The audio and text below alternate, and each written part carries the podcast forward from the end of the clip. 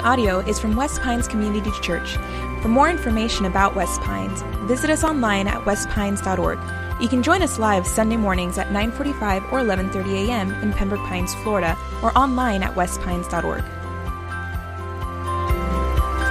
Hey, Merry Christmas. Thank you so much for joining us this evening. So glad that you uh, decided to make West Pines part of your Christmas, and we just hope that your family has a wonderful celebration over the next couple days. Um, we're going to jump into uh, just one verse this evening that we're going to look at. I'd like to share some things with you, but before we do that, if you would join me in a word of prayer.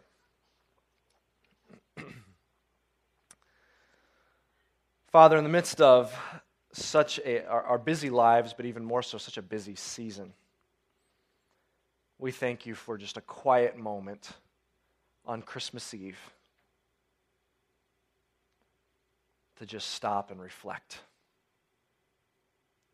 To reflect on the significance of a baby being born in a manger, and to stop and even more so reflect on how that's going to that how, how that plays out in our lives. And so Lord, we just ask that tonight we believe, God, that you're here with us. We believe that you're at work here with us. And so you know all of our stories. You know what we've been sorting through this year. You know what our hopes are as we're facing a new year.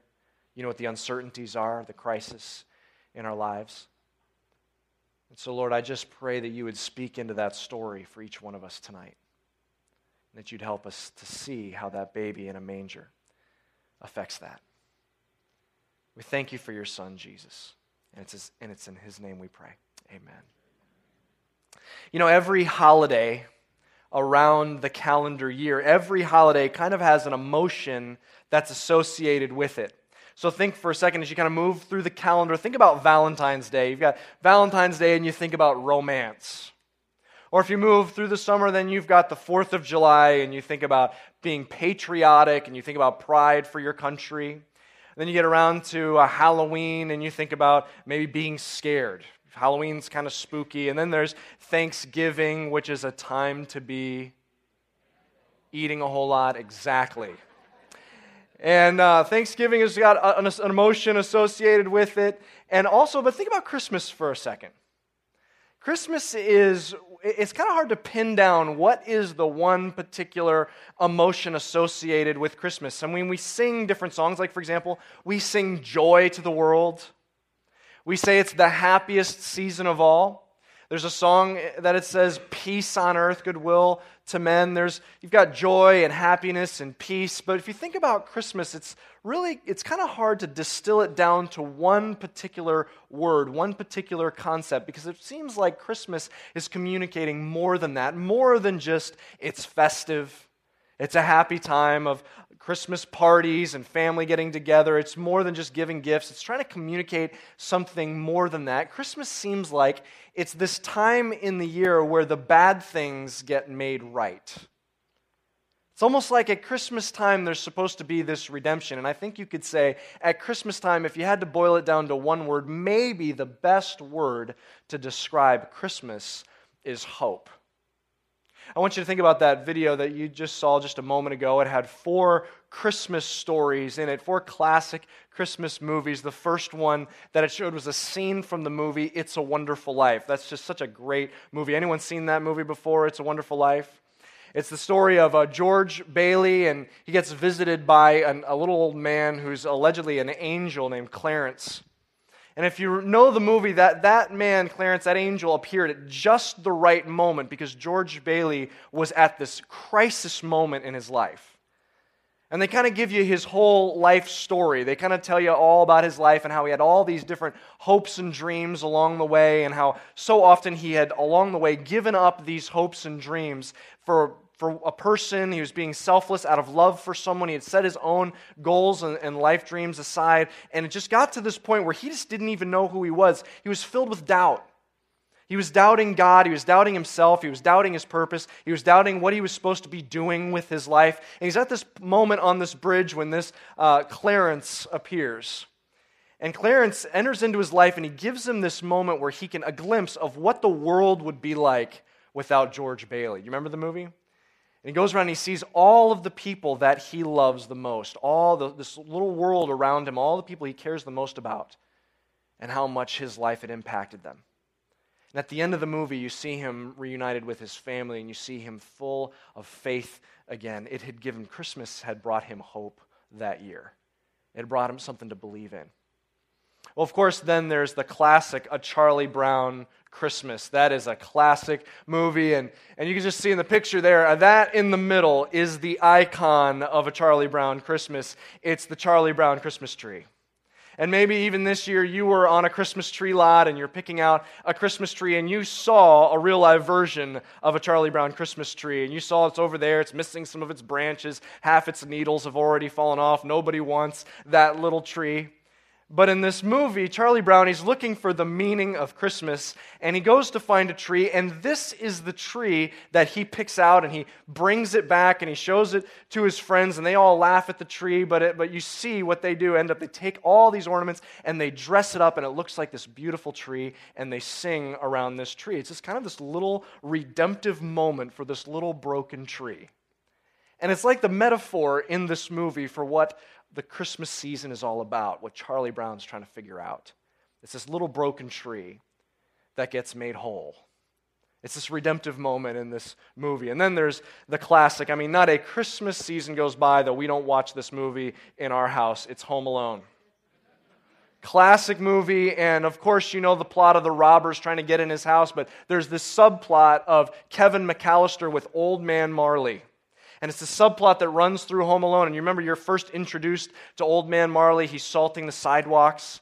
And Kevin McAllister, he's looking out the window with his cousin. And Kevin's older brother, Buzz, tells him the story of the South Bend shovel slayer tells him all the horrible things that he did and how he hides the bodies in his bucket of sand and all these crazy things. And Kevin runs through the movie. He's scared of old man Marley the whole time. And then he ends up in this church and they're sitting there and he gets into this conversation with old man Marley and eight year old Kevin. And he finds out that this is just a lonely old man. And he's watching his granddaughter because he doesn't get to see his granddaughter anymore because he's estranged from his family. His son won't even talk to him. And Kevin says, he says, Well, look, it's Christmas time. You never know what's going to happen at Christmas. Maybe you should call him. Just see what happens. And at the end of the movie, you see Kevin, he's peering out the window, and this is just like a few minutes before Buzz finds out what Kevin had done to his room. And he's looking out the window, and he sees his old man Marley. He's hugging and holding his granddaughter, and he sees him welcoming his son and his family into his home. It's just something that that movie's communicating about Christmas. It's saying Christmas is, there's a redemption to Christmas for this lonely person. It brings hope. There's the bad things are being made right. There's this redemption that, that these stories are communicating about Christmas. And then there's this last movie that you saw depicted a few moments ago. It's the, the 1964 claymation classic Rudolph the Red-Nosed Reindeer, which is this funny, awkward little movie if you've ever seen it. And the story is, of course, Rudolph is born and he's got this, he's got this shiny nose that glows. And in Christmas Town, everyone's making fun of them. I mean, I, I, think they need to have like a bullying awareness emphasis week or something in Christmas Town because they are all making fun of poor Rudolph. And he decides he just can't, doesn't belong there. He's a misfit, and he leaves with this misfit little elf named Hermie who doesn't want to paint toys. He wants to be a dentist and they end off on this adventure and they go they find yukon cornelius and they end up on this island of misfit toys and, and they say oh well here's with all the misfit toys maybe we as misfits we belong here and there's this line where they say no this is just for toys and then one of them says so we don't even belong with the misfits and so Rudolph decides he, just, he doesn't even stay with his friends. He goes off and he's wandering around and he's just, he doesn't know where he belongs. He's lost. He's going from place to place to place, and of course, you know the end of the story. He ends up back in Christmas Town, and that one foggy Christmas Eve, Santa asks him to lead the sleigh, and all the misfit toys, they find their home. Even the abominable snowman has a, has a job in Christmas Town. He puts the star at the top of the tree, and this movie is communicating something. It's communicating redemption. The bad things get made right. It's for those who are lost, like Rudolph. It's communicating hope. See, Christmas, it's just, there's something about it that's just more than just happiness or, or just joy. It's more than just peace. It's communicating our need for hope. And I want you to think about that concept of hope. It's one of the most powerful, powerful forces that you can find in humanity. I mean, think of the phrases we use about hope. We say, man, they just need a glimmer of hope. I mean, just it, hope is so powerful. If you just have a little drop of it, it's enough to get you through. I mean, if you just have a whisper of it, if you have, if there's just a crack and there's a little bit of hope, if you just have a tiny little particle of hope, just a glimmer of hope, it can get you through. That's how powerful hope is. But what kind of hope does Christmas promise? Is it a glimmer of hope? Well, as the song says, no, it's a thrill of hope. It's a knock you down, change your life amount of hope.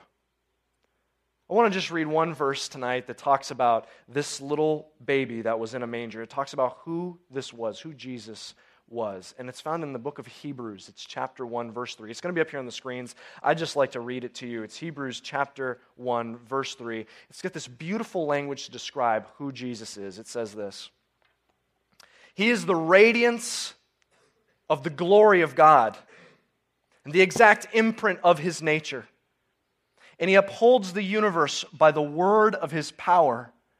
And after making purification for sins, he sat down at the right hand of the majesty on high. You've got these really big, glorious phrases to describe Jesus, and let's, it's actually describing something very simple. It describes Jesus with these big phrases like he's the radiance of the glory of God, or he's the exact imprint of God's nature. Here's what it's saying it's something really powerful. It's saying this little baby Jesus, that we're celebrating at Christmas time, that, that we're celebrating his birth, this was not just a holy man that came to earth that we celebrate at this time of year. It's not just a, a rabbi, it, it's, he's not just a prophet, he's not just a good teacher. It's saying he's the exact imprint of God's nature. He's the radiance of his glory. He upholds the universe by the word of his power. It's saying Jesus was God in the flesh.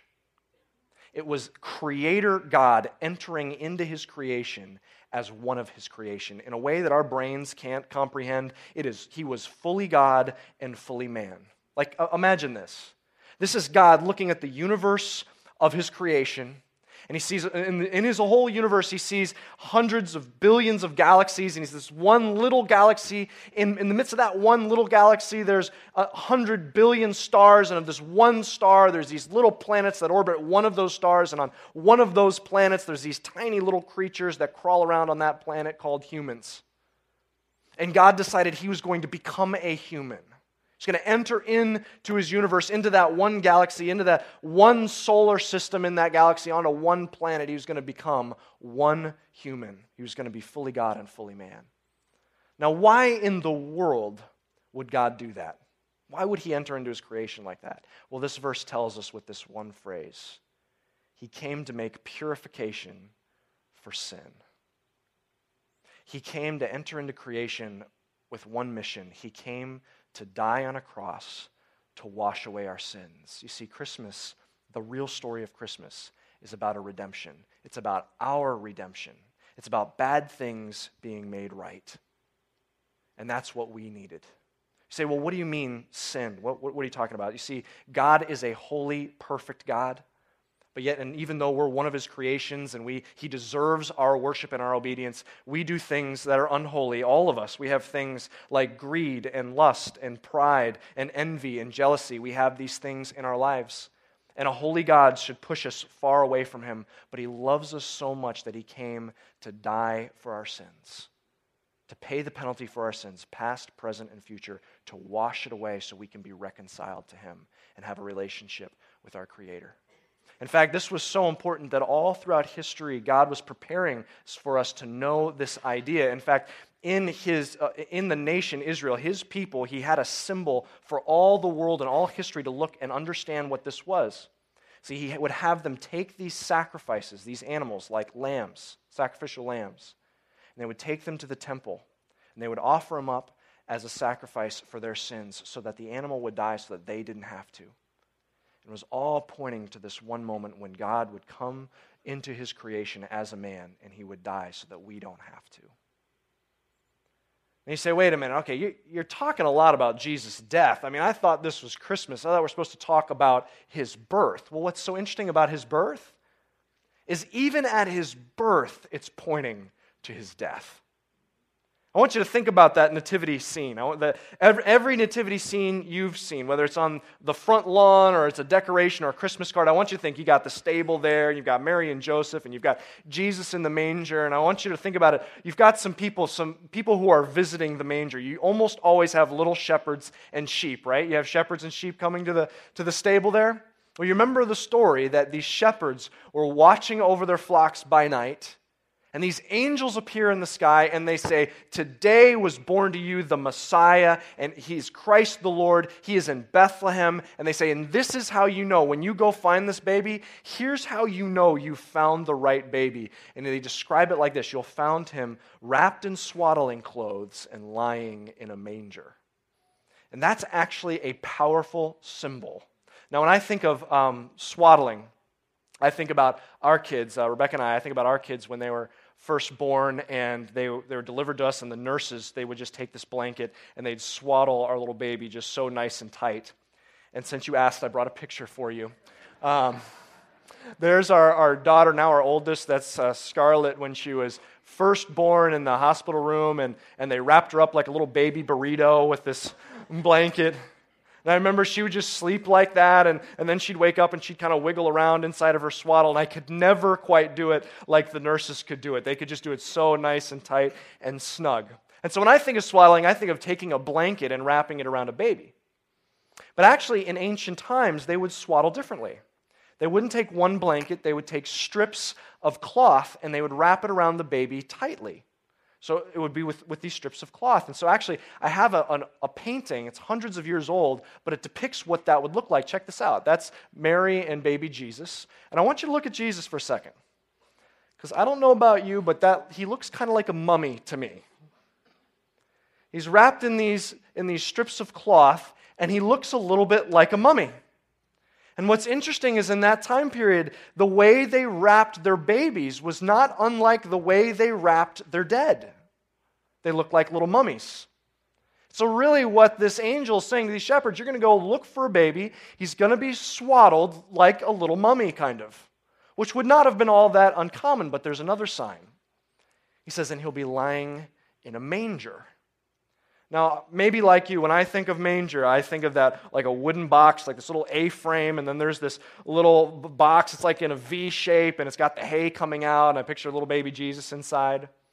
But actually, an ancient manger, they would actually carve those out of stone, typically limestone, sometimes carve them out of the side of a cave. And so here's actually a picture. Archaeologists found this ancient manger um, in that, from that area. That's what an ancient manger would look like. So I want you to picture in that manger, that stone box, a little, what looks like a mummified baby. And you kind of have an interesting picture there. I mean, it almost looks like a sarcophagus. It almost looks like a baby in what looks like something you'd find King Tut in. There's this incredible picture. They're saying, You will find a baby wrapped in swaddling cloths and lying in a manger. In other words, you will find a baby uniquely, it looks like it's being prepared for death. But there's something else interesting about that whole symbol. You ever wonder why it's shepherds that are the first ones to go visit baby Jesus? I mean, it's not a group of carpenters or jewelers or something, it's shepherds. And historians believe Bethlehem, which is situated right by Jerusalem, but historians believe that those fields that they would be watching those sheep were very likely the fields that would have the temple's sheep that were being, being watched over because those were the exact sheep that would be used for the sacrifice, the sacrifices in the temple. And so the exact shepherds that give their lives to watching over the sacrificial lambs are the ones to find this little baby, looked, looking like it was prepared for death, and they're looking over the sacrificial lamb that will be the sacrifice for all of humanity. See, the whole point of Jesus was not just that he was a good teacher, a prophet. It's not just a good rabbi. He came, it was God in the flesh. He came to die to wash our sins away. Now, why is that such a big deal? It's because, think about this the most important relationship that you could possibly have, the most intimate relationship you could possibly have, is with your Creator. He's not just some distant deity, He's the one that designed you, invented you, he wired you together. He wired your personality the way it is. He knows your DNA. He knows every moment of your life, every thought that's gone through your head. He knows every word that you've ever spoken, every experience that you've ever had. He knows you more intimately than any person ever possibly could. He knows you better than you know yourself. And He loves you so much that He wanted to redeem you. He wanted to make the bad things right. He wanted to wash all your sins away so you could spend eternity with Him in heaven and so that He can walk with you through this life. See, Christmas is about a redemption. It's about re- being reunited with your Creator, the relationship that you were made for. Christmas is about hope, and not just a glimmer of hope, it's about a thrill of hope. This evening, you might be here and saying, you know what, I, I need some hope. Because if I'm honest, I feel like one of those characters you described. I actually feel like uh, George Bailey tonight. Say, I feel like I've, I'm filled with doubt. I don't know. I, am doubting myself. I'm doubting the people around me. I'm doubting um, God. I, am doubting what my purpose is in life. I, I am on the brink. I'm having that George Bailey moment where I'm not sure what to do. I don't know how to make it through this. I am filled with doubt. But Jesus tonight is saying to you that He came at Christmas to bring hope to the doubting. He wants to give you something to believe in someone you can fix your eyes on and follow after him, knowing that he will guide you. You might be saying, actually, well, I'm, I'm the Charlie Brown tree. I feel broken and rejected. And if you knew the broken, broken pieces in my life, if you knew the things that I've done or the things that have done, been done to me or the mess that I'm in, I mean, you'd probably reject me. I, I, I feel like off to the side that nobody wants. I feel like there's all these brokenness in my life. But Jesus tonight is saying, I came to this earth to bring hope to the broken. He wants to take those broken pieces and put them back together. Maybe you're saying, Look, I'm the old man Marley. I feel like I'm lonely. I, you may be surrounded by people. You might be off this evening to a Christmas Eve party with family and friends, but you may say, in the midst of all of the festivities, I am just so alone. I'm alone in my suffering. I'm alone in the season of life. I'm alone wondering who values me. But Jesus says, I, am here to bring hope to the lonely. He's saying, I, I am here so that you know I will never leave you or forsake you. Maybe tonight you're saying, I'm, I'm the misfit toy. I feel like Rudolph. I feel lost and wandering. I don't know where I belong. I don't know where I'm going. I'm just going to one thing to the next. I don't know where I'm going. I'm lost. But Jesus is saying, I'm calling you home tonight. Saying, I am bringing hope to the lost. See, maybe this evening, maybe this evening is the night that you draw a line in the sand. It could be the greatest Christmas of your life where you get reconnected with the most significant relationship you could ever have, reconnected with your Creator. And you see what great lengths He did to redeem you and to give you hope. He entered into His creation and died on a cross to wash all your sins away so you can have a relationship with Him for eternity. We've looked at four sweet fictional Christmas stories. But I would like for you to see one Christmas story that's a true story story of redemption. I want you to see Josh's story. Check this out.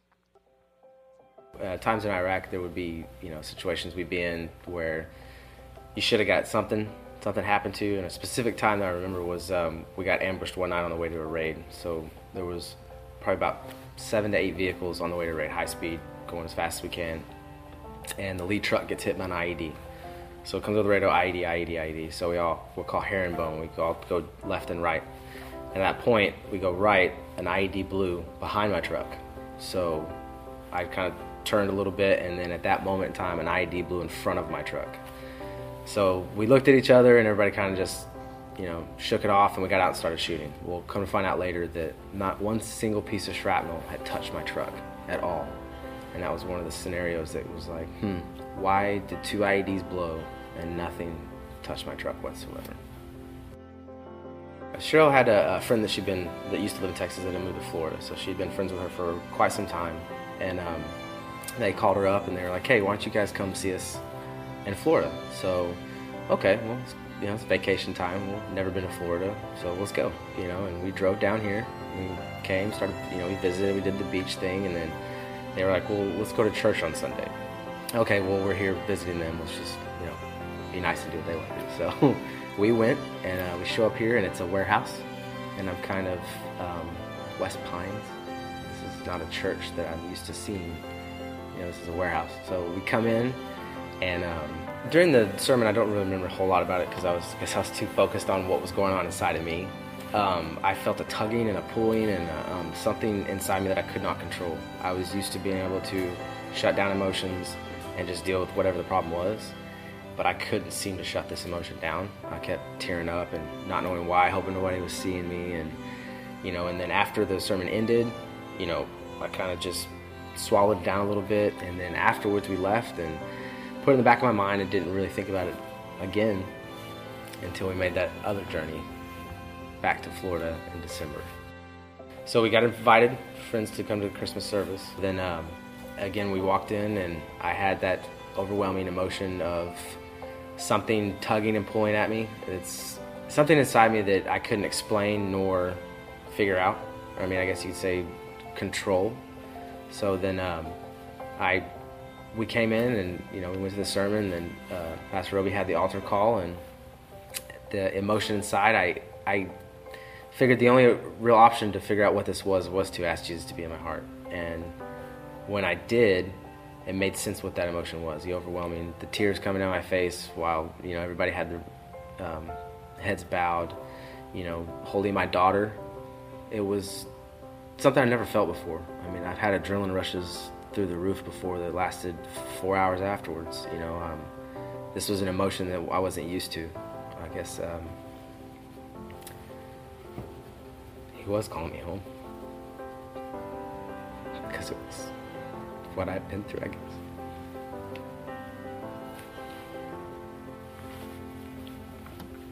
guess. Again, motion I can't control.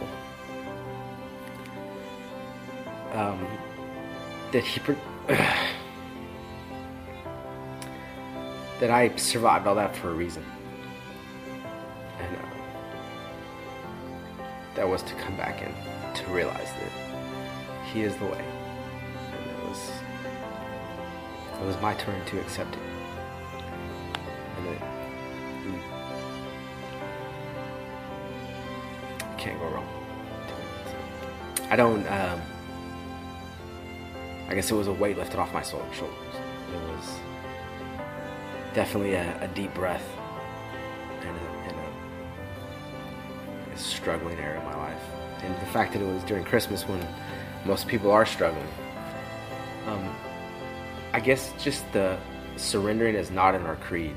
You know, like as a soldier, we don't surrender. Um, we don't leave anybody behind. So I think for me to let go and just give it to him was one of the hardest parts, but afterwards was the best decision ever. Um, because the, vo- the void got filled. I felt the stress and the everything kind of left off of my shoulders at that moment and to to feel it. Obviously i was feeling something and that was jesus christ you know putting his hand on my shoulder if you could say or saying it's okay. I'm here and i will always be here because he was. And i didn't know it from the things that i went through overseas to coming back to the civilian world and not grasping what happened because everything's surreal at the moment over there to realizing that he was there the whole time, but it was up to me to, to say, hey, you know, I believe you're my Lord and Savior, and I'm ready.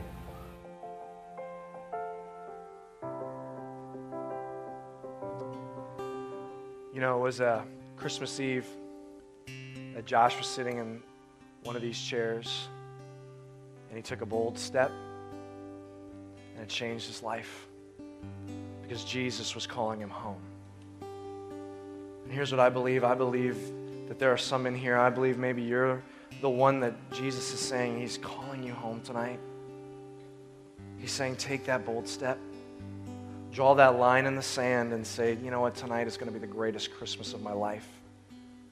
Where I'm going to be reunited, redeemed. All the bad's going to be made right.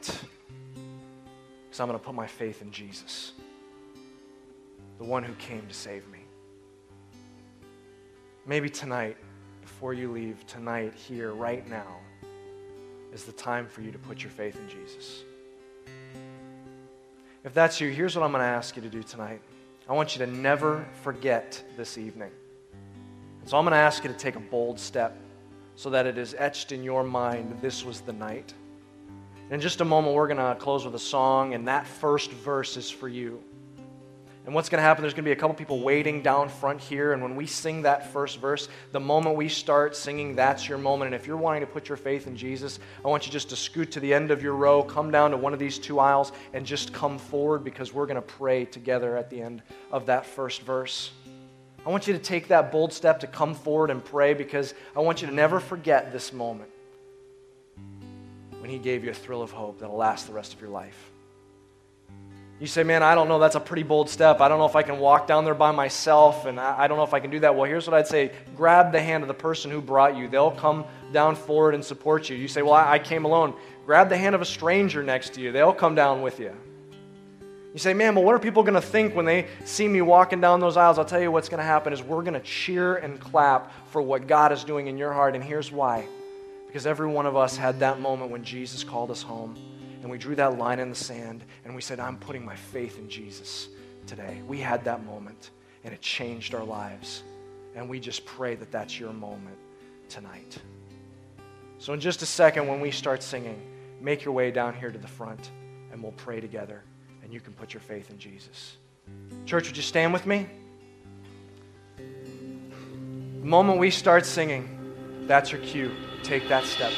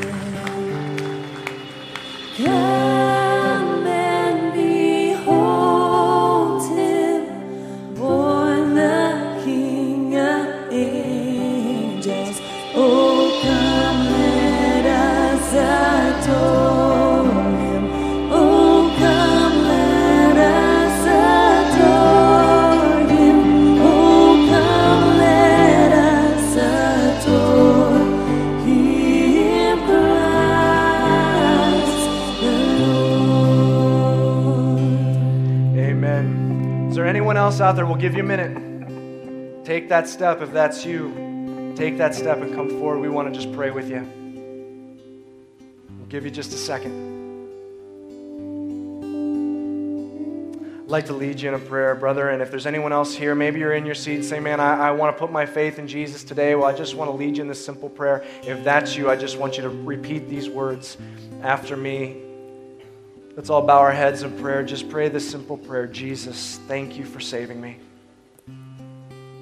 Thank you for, for loving me that much. Thank you for washing my sins away. I want to follow you the rest of my life. Thank you for saving me once and for all. And in Jesus' name.